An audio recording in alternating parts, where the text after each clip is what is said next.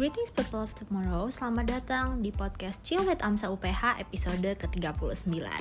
Sebelumnya, perkenalkan nama aku Ayu Irviani atau biasa dipanggil Irvi yang akan menjadi host podcast pada kali ini.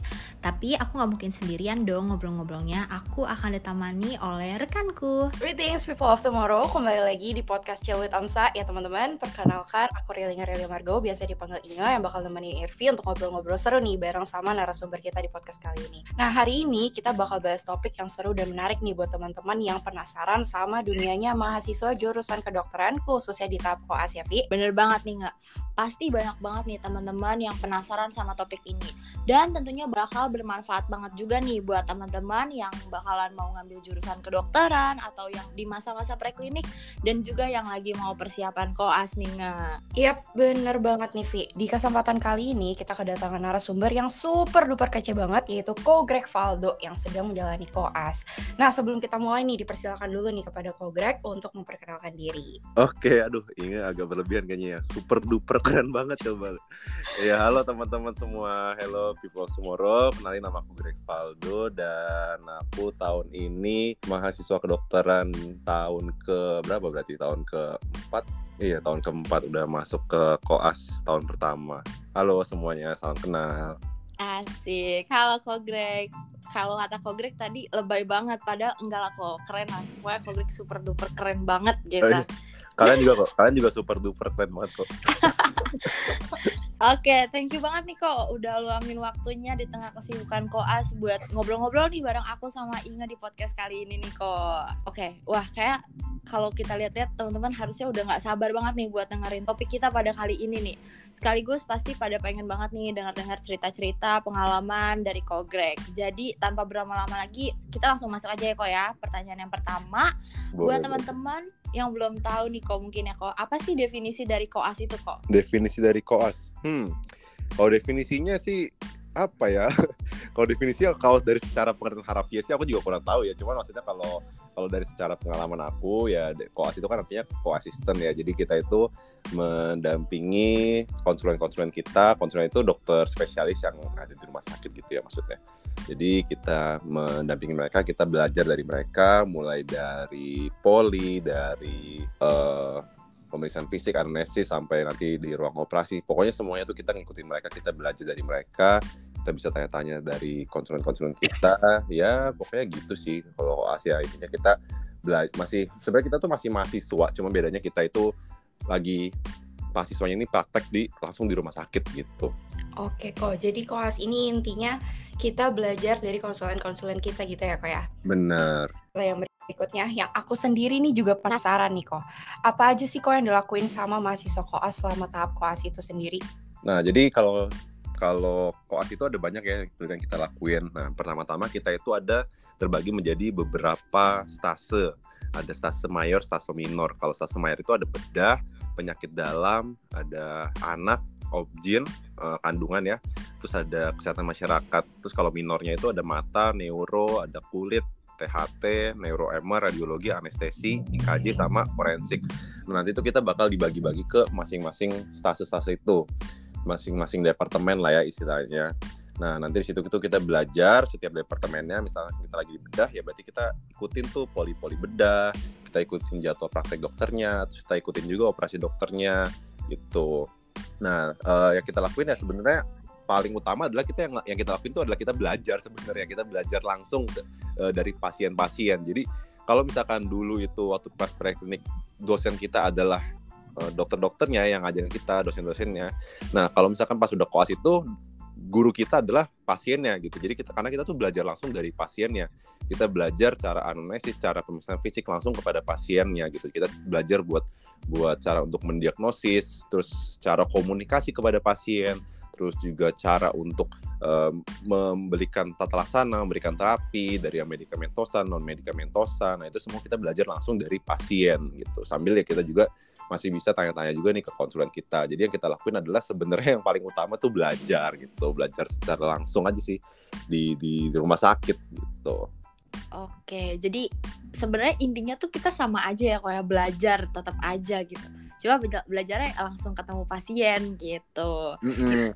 Kalau dulu kan masih teori tuh, masih belajar teori, maksudnya masih belajar dari based on buku. Sekarang juga masih sih, cuman kita lebih sering untuk belajar uh, prakteknya secara langsung gitu. Cara cara anamnesisnya tuh kayak gimana, cara pemeriksaan fisiknya tuh kayak gimana, yang pentingnya tuh apa aja. Nah itu yang kita belajar secara langsung. Terus ya paling tambah-tambahan uh, di Koas itu boleh masih boleh masih bisa ikut uh, bukan masih bisa sih maksudnya boleh ikut operasi, kadang-kadang boleh dikasih asis juga sama dokternya. Terus ya masih ada juga sih, masih ada ujian-ujian, presentasi, presentasi kasus, presentasi referat. Terus masih ada ujian O S C E juga biasanya terakhirnya. Ya gitu-gitu sih. Sebenarnya mirip-mirip sama Preklinik, cuma bedanya kita lebih rumah sakit gitu. Oke, mantap banget nih. Oke, teman-teman tuh dicatat kali ya tadi apa yang udah Ko Greg jelaskan nih panjang-panjang gitu ya. Oke, mungkin kita langsung masuk pertanyaan selanjutnya nih, Ko. Mungkin buat teman-teman yang lagi persiapan untuk masuk Koas nih, Ko, dan mungkin aku sama Inga juga yang kedepannya akan menghadapi Koas nih, kira-kira hmm. apa aja sih, Ko, yang harus dipersiapkan untuk Koas secara offline nih, Ko? Hmm, nggak ada ya, karena sebenarnya pas Preklinik itu tiga setengah tahun itu udah masa-masa persiapan kalian gitu. Jadi ya yang disiapinnya, kalian tuh siapin Koas itu selama tiga setengah tahun buat bekal-bekal ilmu nanti di Koas. Jadi ya memang kita itu di Koas itu udah nggak terlalu udah nggak terlalu belajar secara teoritis lagi. Nah teori itu kan kita udah dapat dari Preklinik kan tiga setengah tahun ini. Tiga setengah tahun kita dalemin dulu Preklinik ya, penyakit penyakitnya apa aja, patofisiologinya, fisiologi normalnya seperti apa, terus ya obat-obatan dan cara-cara dasar yang anamnesis pemeriksaan fisik itu yang dasar-dasar yang kita udah dapat dari Preklinik. Nah baru nanti setelah itu kita mantepin lagi di uh, perkoasan gitu. Karena di Koas itu sebenarnya udah nggak terlalu ya udah nggak terlalu teoritis ya, karena misalnya nih misalnya ketemu, karena kan kita langsung ketemu pasien kan, misalkan kita hadap-hadapan sama pasien A nih, terus uh, pasien A bilang keluhannya dia misalnya ada batuk, pilek, ada ya segala macam lah, misalnya ada batuk, pilek, sesak nafas gitu kan, nggak mungkin kita di depan dia kita buka buku dulu nih, ah apa ya batuk pilek itu, apa ya penyakitnya ya gitu, terus obatnya apa ya, masa kita google dulu gitu kan, kayak obat obat dari batuk dan pilek kan nggak mungkin gitu. Nah itu mungkin kita lakuin dulu pas Preklinik, kita mantepin dulu nih teori-teorinya, baru setelah itu kita Uh, langsung di Koas itu kita langsung praktek secara langsung gitu. Jadi udah gak terlalu belajar teori lagi. Jadi yang harus disiapin sih sebenarnya ya itu persiapan sama tiga setengah tahun, dan mungkin ya paling sebelum masuk masuk departemen yang baru ya kita mungkin baca-baca dulu lah gitu. Untuk misalnya sebelum masuk bedah ya kita baca-baca dulu teori-teori tentang bedah lagi, maksudnya review lagi, refresh lagi memori-memori kita dulu pas Preklinik. Ya paling itu aja sih yang disiapin. Dan oh yang harus siap banget, aku baru ingat nih, yang harus dipersiapin banget adalah mental sih sebenarnya. Ya itu aja sih yang harus disiapin banget ya. Mental itu sangat-sangat penting ya kayaknya ya sebelum Anda masuk Koas. Oke, jadi yang perlu dipersiapkan itu adalah uh, isi otak ya, kayak isi otak isi selama ya. selama Preklinik ya. Iya, paling teori-teorinya kan di review-review lagi sama isi otak isi otak nggak terlalu ya nggak terlalu gimana, yang paling penting itu mental ya sih sebenarnya kalau mental. Iya harus siap mental itu loh. Oke, okay. Jadi yang perlu dipersiapin isi otak selama Preklinik dan yang paling penting adalah mental ya, Ko ya. Bener. Oke, okay, kita next nih ke pertanyaan selanjutnya ya, Ko. Sebenarnya ini udah sempat disinggung sih tadi ya. Jadi menurut Ko Greg nih apa sih perbedaan antara masa Koas dengan masa Preklinik selain Koas itu tuh lebih rumah sakit gitu? Hmm.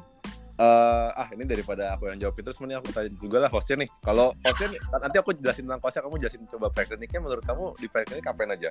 Mungkin kan teman-teman di sini juga yang pada masuk F K masih bingung nih, Preklinik itu ngapain sih, tiga setengah tahun tuh ngapain aja? Kalau Irvi sama Inga ngapain aja kemarin tiga setengah tahun? Ah Inga, siapa yang mau jawab? Silakan Irvi dulu. Waduh, oke. Okay. Jadi kalau dari pengalaman aku, dan mungkin dilalui juga ya sama Ko Greg sama Inga, ya kita pasti kan belajar secara ya belajar secara teori diajarin gitu sama dosen-dosen, terus ada P B L belajar tentang masalah-masalah, problem-problem yang kayak ya kita benar-benar belajar tentang kayak patofisiologinya. Terus habis itu ada C S juga, kita latihan gitu. Kalau C S kita latihan tapi nggak di rumah sakit gitu, bedanya kita latihannya ke manekin gitu. Mungkin Inga boleh ditambahkan Inga sebelum saya ambil semuanya nanti lama-lama Inga. Betul ya. Jadi kalau di Preklinik itu aku belajar pola pikir sih. Jadi kita harus tahu dulu uh, yang seharusnya fisiologinya tuh kayak gimana, baru belajar yang patofisiologinya tuh kayak gimana, baru ke treatment. Mungkin itu yang bisa aku tambahin. Mm-hmm. Ya, jadi kalau kalau di Preklinik memang kita belajar ya kita belajar secara sendiri ya istilahnya, maksudnya belajar di kelas kayak sama lah kayak S M A.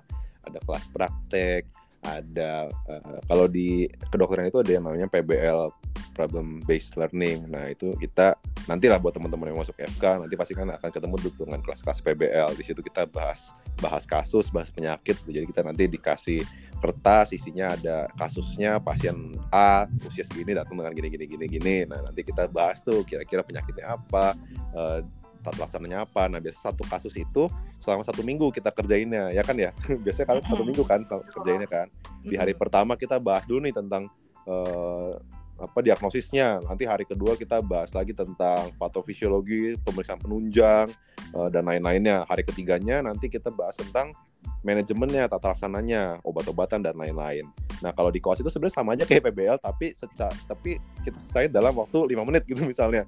Karena kita ketemu pasien langsung, ya pasien ini nanti langsung kasih keluhannya bla bla bla, terus di langsung nanti kita langsung uh, lakuin pemeriksaan fisik, pemeriksaan penunjang di saat itu juga, ya kita langsung uh, diagnosis dan kita kasih obat di saat itu juga gitu. Jadi sebenarnya Koas itu mirip-mirip P B L dan clinical skill, tapi kita lakuin secara uh, selama, selama satu hari doang gitu. Maksudnya selama selama di saat itu juga kita lakuinnya, nggak kita bagi kayak dulu preklinik tiga hari tiga hari gitu kan. Ya sebenarnya sih bedanya itu aja ya. Cuman kalau sisanya masih masih sama lah, masih ada ujian-ujian gitu kan, masih ada presentasi-presentasi juga.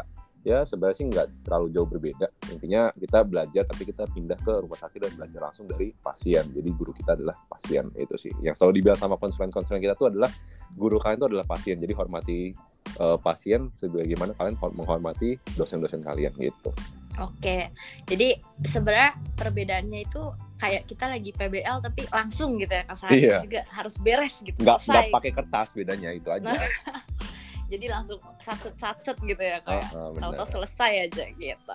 Sisanya masih sama tuh teman-teman, mungkin yang mau ngadepin ternyata ya masih sama aja nih teman-teman, masih ada ujian. Jadi jangan merasa senang dulu kayak oh kok cuma di rumah sakit. Enggak teman-teman, oh, tapi tidak. Kita tetap ada ujian teman-teman. Tidak, tidak, tidak. Tidak seperti itu teman-teman. Mungkin kelihatannya, tapi memang ya Uh, kelihatannya tuh asik gitu, maksudnya wih gila ya nih kakak-kakak Koas nih langsung di rumah sakit. Wah ternyata tidak gitu.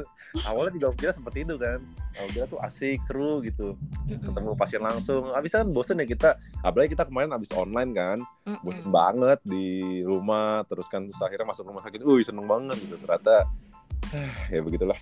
Iya. Itu itu sebuah uh, sesuatu yang benar ya kayak, karena aku juga secara pribadi mikir kayak ih seru banget Koas langsung di rumah sakit gitu. Begitu dengar sharing ini, oh oke okay, kita iya, harus ternyata memikirkan kembali gitu rasa senangnya itu. Iya, aku pas praktik tuh udah sangat-sangat excited gitu loh. Waduh mau Koas, mau Koas, mau Koas gitu kan, pakai scrub rumah sakit. Aduh ternyata pas udah sini kayak Uh, ada aja gitu kayak nangis kan, aduh tidak kuat. Oke, mantap banget nih. Jadi udah denger ya teman-teman ya. Jadi tolong benar-benar harus dipersiapkan. Kita balik lagi, kita harus mempersiapkan mental. Oke, kita lanjut nih kok. Tadi kan uh, Ko Greg udah agak menjelaskan sedikit ya. Ada bakal dibagi menjadi stase-stase ya kok. Mm-hmm. Oke.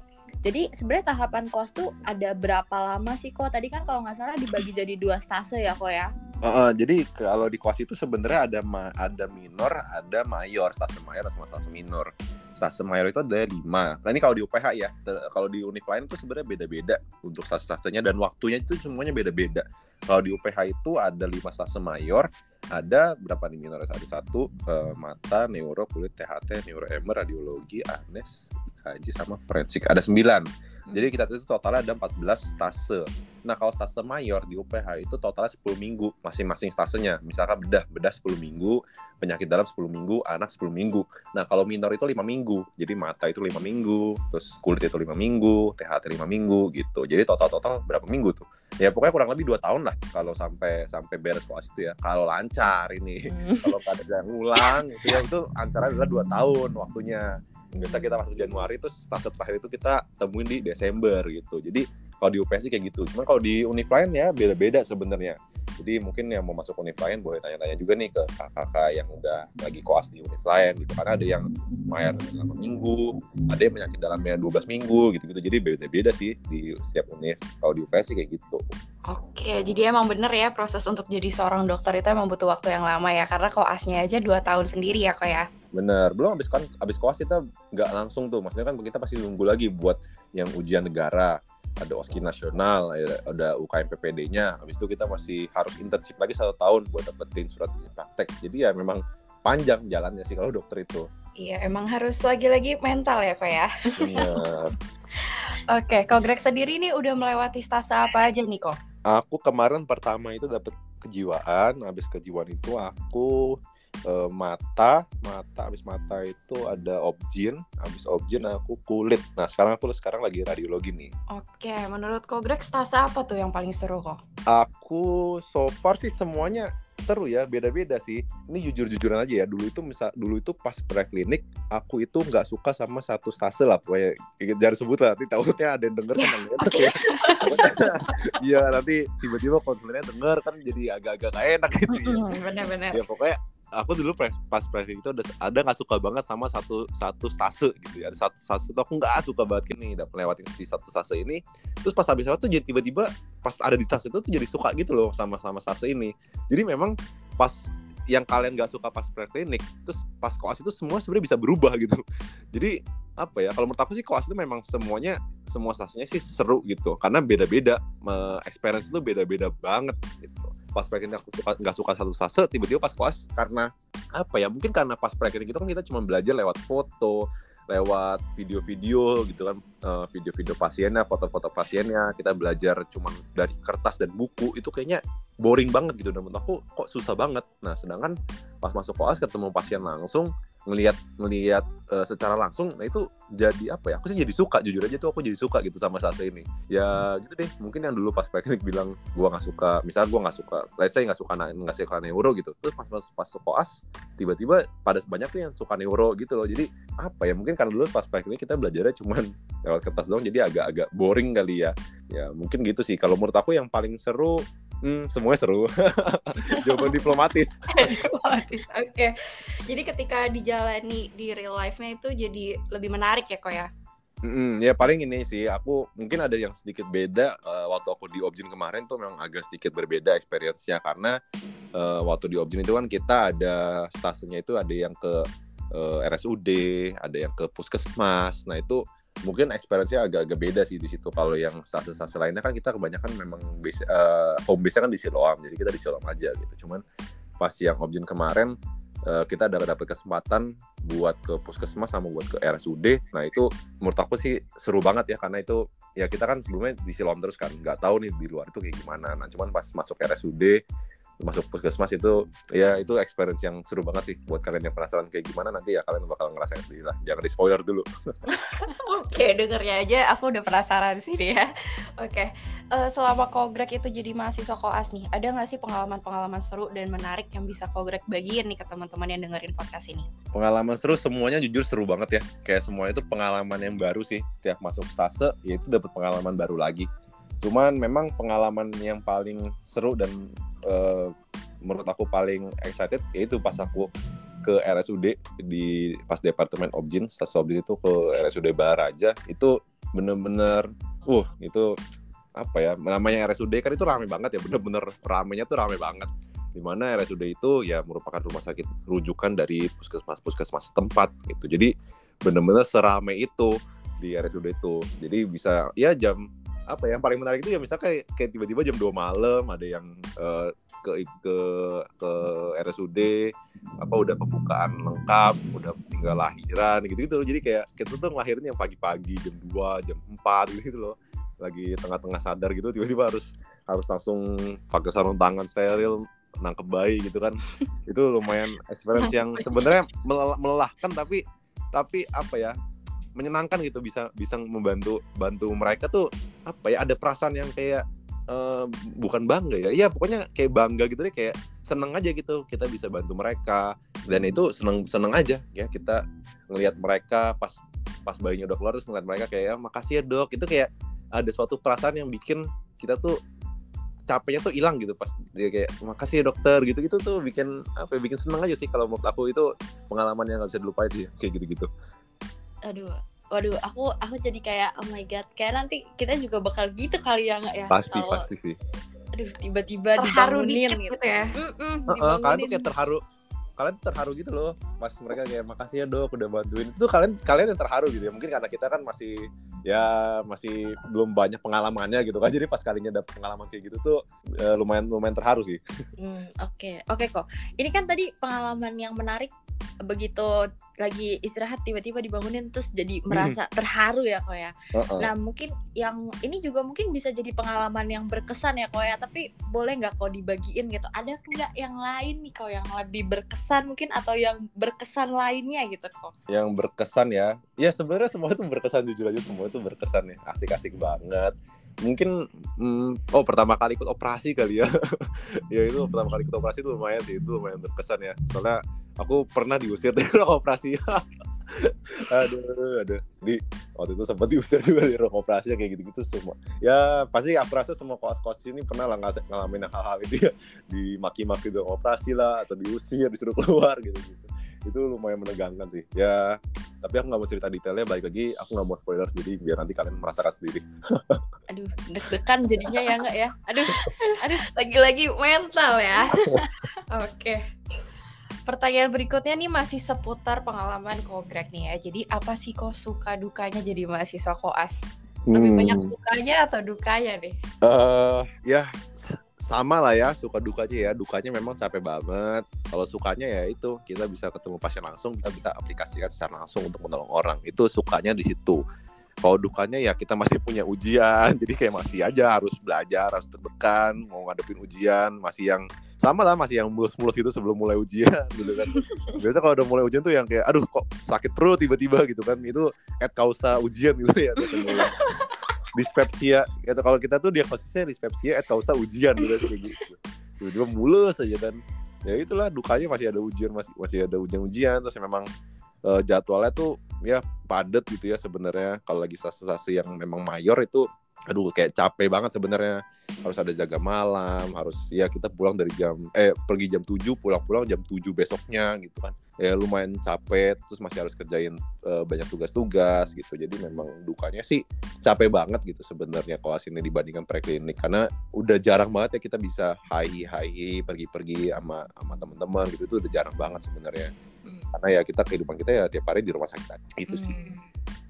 Oke okay, kok. Jadi ya bener banget lah kok, kita waktu preklinik gak usah jauh-jauh ya nggak, kita berdua aja kayak masih pengen main gitu bawaan. Iya, kayak kita hahaha, tau-tau semester lima gitu loh kok tiba-tiba gitu. Tau-tau ya ampun udah nyampe sini aja gitu.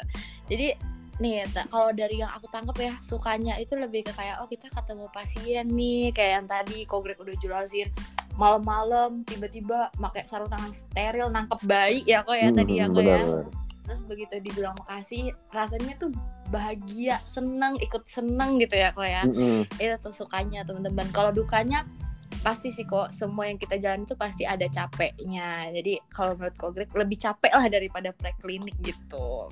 Mm-mm. Jadi berarti ya kok, berarti selain harus siapin mental, harus siapin tenaga, energi juga ya kok ya.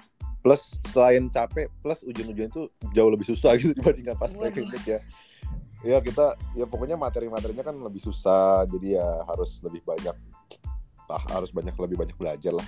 Uh, wah, semangat kita yang akan koas. Mungkin teman-teman yang mau masuk ke dokteran juga harus selalu semangat. Gak boleh gak semangat. Kalau gak semangat nanti gak lulus-lulus teman-teman. Oke, okay, kita lanjut nih kok. Tadi kan pengalaman-pengalaman, suka duka udah ya kok. Nah aku mau tanya nih kok, yang paling sulit yang dijalanin selama di koas nih kok? Yang paling sulit, hmm, ya ujiannya sih tetap ya. Yang paling sulit itu udah pasti lah, udah pasti ujiannya lah. Itu udah pasti banget itu, OSCE-nya tuh udah paling sulit pokoknya. Karena, oh beda, aku mau cerita sedikit sih untuk bedanya OSCE di preklinik sama di koas. Jadi kalau OSCE di preklinik itu kan uh, kita gimana tuh? Inga sama Irvi gimana tuh kalau OSCE di preklinik? Inga duluan, gantian gak? Kalau OSCE-nya kan berkutik di uh, materi C S di semester itu aja kan. Jadi belajarnya ya materinya dari itu aja. Terus kalau misalnya di OSCE-nya kita dikasih soal di depan pintu, dibuka, masuk praktekinnya ke mandekin, terus dinilainya sama dokter. Betul, benar. Hmm. Ya itulah kok, kurang lebih kayak gitu. Kalau yang kemarin kita satu kali OSCE offline seperti itu kok. Hmm, ya kan kalian kalau OSCE di praktikum itu lebih ke anamnesis dan pemeriksaan fisik kan. Jadi pemisahan fisiknya juga yang ah udah pasti lah, maksudnya itu A B C dari lima dasar lah ya, udah pasti ya. Yang semuanya kalian sebutin Indonesia Raya kan, ya. Iya, Indonesia Raya kan. Semua disebutin aja udah, udah gue gak tau lah bodo amat gitu kan. Misalnya gue sebutin aja dulu semuanya, mana tau udah di checklist gitu tuh kan. Kalau di Preklinik kayak gitu. Cuman kalau di Koas itu O S C E-nya agak sedikit beda. Jadi kita itu anamnesis sama pemisahan fisik itu nggak uh, boleh pakai yang ya itu, nggak boleh yang Indonesia Raya itu. Jadi benar-benar harus yang mengarah ke uh, penyakit, ke diagnosis kita dan menyingkirkan Uh, differential diagnosis kita gitu. Jadi anamnesis dan pemisahan fisik yang terarah. Nah, abis enam P F yang terarah, kita bakal uh, ada ya kadang-kadang ada yang disuruh bikin uh, resepnya, terus habis itu kita suruh edukasi. Jadi satu kali O S C E itu selama lima belas menit itu, ini beda-beda ya sebenarnya semua stase ya, cuma rata-rata sih kayak gini. Jadi kita ada anamnesis, pemisahan fisik, terus kita ada edukasi, terus kadang-kadang juga biasa suka ditanya-tanya uh, tentang penyakitnya sama dokternya, misalnya kenapa kamu mendiagnosis A gitu, atau kenapa kamu mendiagnosis B. Nah itu ditanya kenapa, uh, jadi kita harus punya reasonnya juga, kita mendiagnosis itu kenapa, dan terakhir itu kita uh, disuruh untuk biasa tata laksananya tuh apa yang mau kita kasih ke dia, uh, either itu bikin resep atau misalnya edukasi aja gitu, misalnya ya kompas air dingin dan lain-lain gitu-gitu sih. Jadi O S C E-nya memang Uh, lebih susah gitu. Jadi yang lebih susah eh yang paling paling sulit sebenarnya di sama Koas ini yang menurut aku ujiannya sih itu paling sulit. Oke, ujiannya berarti harus lebih jago nge-rap juga ya kok ya berarti ya? Hmm, nggak nge-rap sebenarnya. Nah, karena soalnya kita bukan Indonesia Raya. Jadi kita pertanyaannya cuma pertanyaan yang memang mengarah ke diagnosis saja gitu. Jadi udah nggak ada yang ya V V V gitu, ada yang aspun udah, ya udah, berarti ya. Iya, jadi kayak gitu. Jadi sebenarnya nggak harus buru-buru, yang penting kita tepat gitu kalau di Koas ini. Oke, berarti udah nggak ada tuh ya asbun-asbun ya. Oke, untuk manajemen waktu nih, kalau tadi udah disinggung juga, gimana sih cara Kogrek untuk bagi waktu untuk main, belajar, pacaran, lain-lain di tengah kesibukan Koas? Oh ya, itu balik lagi sebenarnya ke skala prioritas ya. Kalau untuk itu ya pasti kan kita lagi Koas gini ya, kita prioritasin Koasnya dulu, baru habis itu ya kita kalau ada waktu ya kita pergi-pergi sama keluarga, kita pergi sama pacar gitu kan, ya baru pergi sama teman-teman. Ya sebenarnya sih itu memprioritaskan waktu aja sebenarnya. Ya karena kan kita Koas juga nggak dua puluh empat jam ya, maksudnya pasti ada lah waktu buat istirahat, waktu buat main-main. Ya paling yang kita kurangin adalah waktu main-mainnya aja sih kalau selama Koas. Jadi ya mungkin yang sekarang masih pada demen misalnya main Mobile Legends, pengejar rank atau main Dota gitu ya, mungkin selama Koas itu bakal sangat-sangat berkurang gitu. Ya lebih baik main-main itu kita kurangin dulu lah, buat kita pergi, buat luangin waktu kita buat keluarga, buat pacar, buat teman gitu sih. Yang penting ya atur aja skala prioritas Koas, ya udah kalian prioritas Koas. Cuman kalau lagi misalnya lagi waktunya nggak jaga atau nggak ada shift, ya udah kalian bikin uh, sesuai urutan prioritas kalian, yang nomor dua kalian tuh apa gitu. Kalau buat aku kan keluarga dan pacar, jadi ya aku pasti uh, jadi selek. Okay. Ya oke, okay. Jadi balik lagi ke skala priority masing-masing. Benar. Oke, okay. Akhirnya nih kita masuk ke pertanyaan terakhir di episode kali ini. Buat teman-teman yang lagi siap-siap untuk menjalani stase-stase Koasnya nih, dari Kogrek sendiri ada saran gak nih atau tips buat mereka supaya uh, menjalani Koasnya tuh bisa lancar gitu? Ini buat teman-teman yang baru masuk Koas atau yang lagi Koas nih maksudnya? Dua-duanya deh. Oh, dua-duanya. Tips, tips, tipsnya apa ya? Jauh udah jalan aja. Uh, pokoknya buat ya ini sih aku cuma ada paling kata-kata doang ya buat teman-teman yang baru mau masuk Koas atau yang lagi Koas sekarang, yang masuk stase baru. Aku cuma bisa cuma bisa bilang ya udah kita bareng-bareng, kita semangat bersama. Ya mari kita jalanin ini secara bersama-sama, hidup dan mati kita ada di sini ya. Ayo teman-teman semangat, aku juga kadang-kadang masih harus disemangatin ya.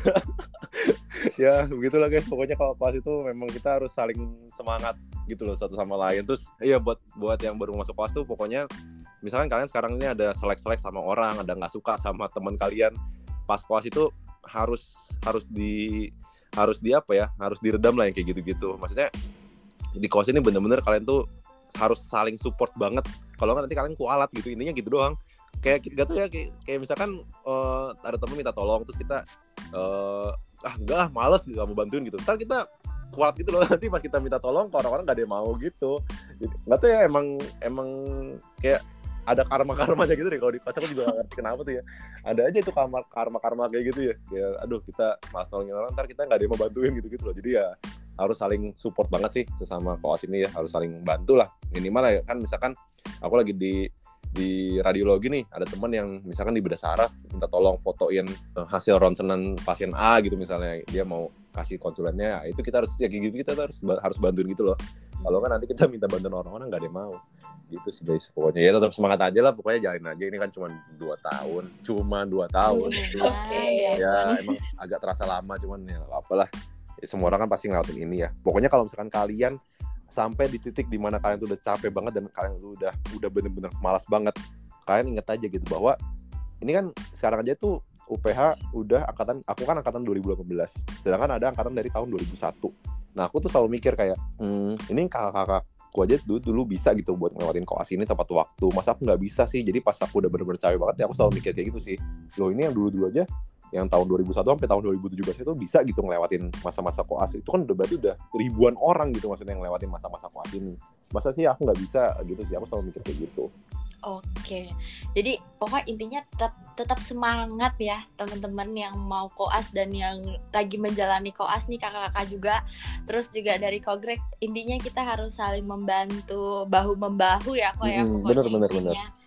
Kita intinya harus... berarti mental, motivasi, iya. Support system, saling support gitu ya. Iya betul, iya, sama iya. Harus set mindset ya kok ya, mindsetnya harus oke, okay, kita fokus koas. Kita pikirin juga, oh ini banyak nih yang udah ngelewatin, berarti kita juga pasti bisa gitu ya, kayak kurang lebih yes. Ya kok ya. Benar-benar. Mantep banget nih, setelah kita ngobrol-ngobrol banyak nih kok, tadi kan Inga juga udah sebut kalau ini pertanyaan terakhir kita nih kok, karena kita juga harus melihat-lihat durasi ya kok ya. Wah. Seru banget, pokoknya kita ngobrolan ini seru banget karena aku dan Inga juga j- jadi dapet nih, oh ternyata nanti koas tuh kita kira-kira nih bakal kayak gini nih gitu. Biarpun belum spoiler banyak-banyak, tapi ya lumayan lah kita udah dapet gitu ya. Teman-teman pendengar juga pastinya juga dapet, terus juga pasti dapet dengar-dengar juga nih tadi tips-tips di akhir juga kayak oh apa aja sih yang bakalan disiapin, yang bakal dilakuin di koas. Pastinya bermanfaat dan juga menginspirasi banget. Aku mau ngucapin banyak-banyak terima kasih kepada Kogrek yang keren banget ya, tadi di awal udah kita sebut pokoknya. Super duper. Banyak ya. Oh iya, super duper keren banget ya. Kurang tuh super dupernya ditambahin loh. Luar biasa. Makasih banget ya, Ko. Iya, thank you juga Irvi, Inge, thank you A M S A U P H buat kesempatannya. Iya, akhir kata kita juga mengucapkan terima kasih yang sebesar-besarnya kepada Kogrek yang udah bersedia meluangkan waktunya, juga membagikan pengalaman ya ke kita semua yang mendengarkan podcast kali ini. Semoga sehat selalu Kogrek dan sukses terus untuk studinya. Amin. Viva A M S A. Iya, Viva A M S A. Selalu. Oke, okay. Last but not least, kami juga mengucapkan terima kasih kepada teman-teman yang udah mendengarkan nih podcast Yowet A M S A U P H episode yang ke tiga puluh sembilan kali ini. Semoga bermanfaat dan juga semoga kalian enjoy dengar podcastnya. Aku Irvi. Aku Inga, kami mohon maaf jika terdapat kesalahan dalam bertutur kata dan sampai jumpa di podcast Yowet A M S A U P H episode berikutnya. Bye-bye. Bye-bye. Viva A M S A. Viva A M S A. Yeay, dadah. Yeay.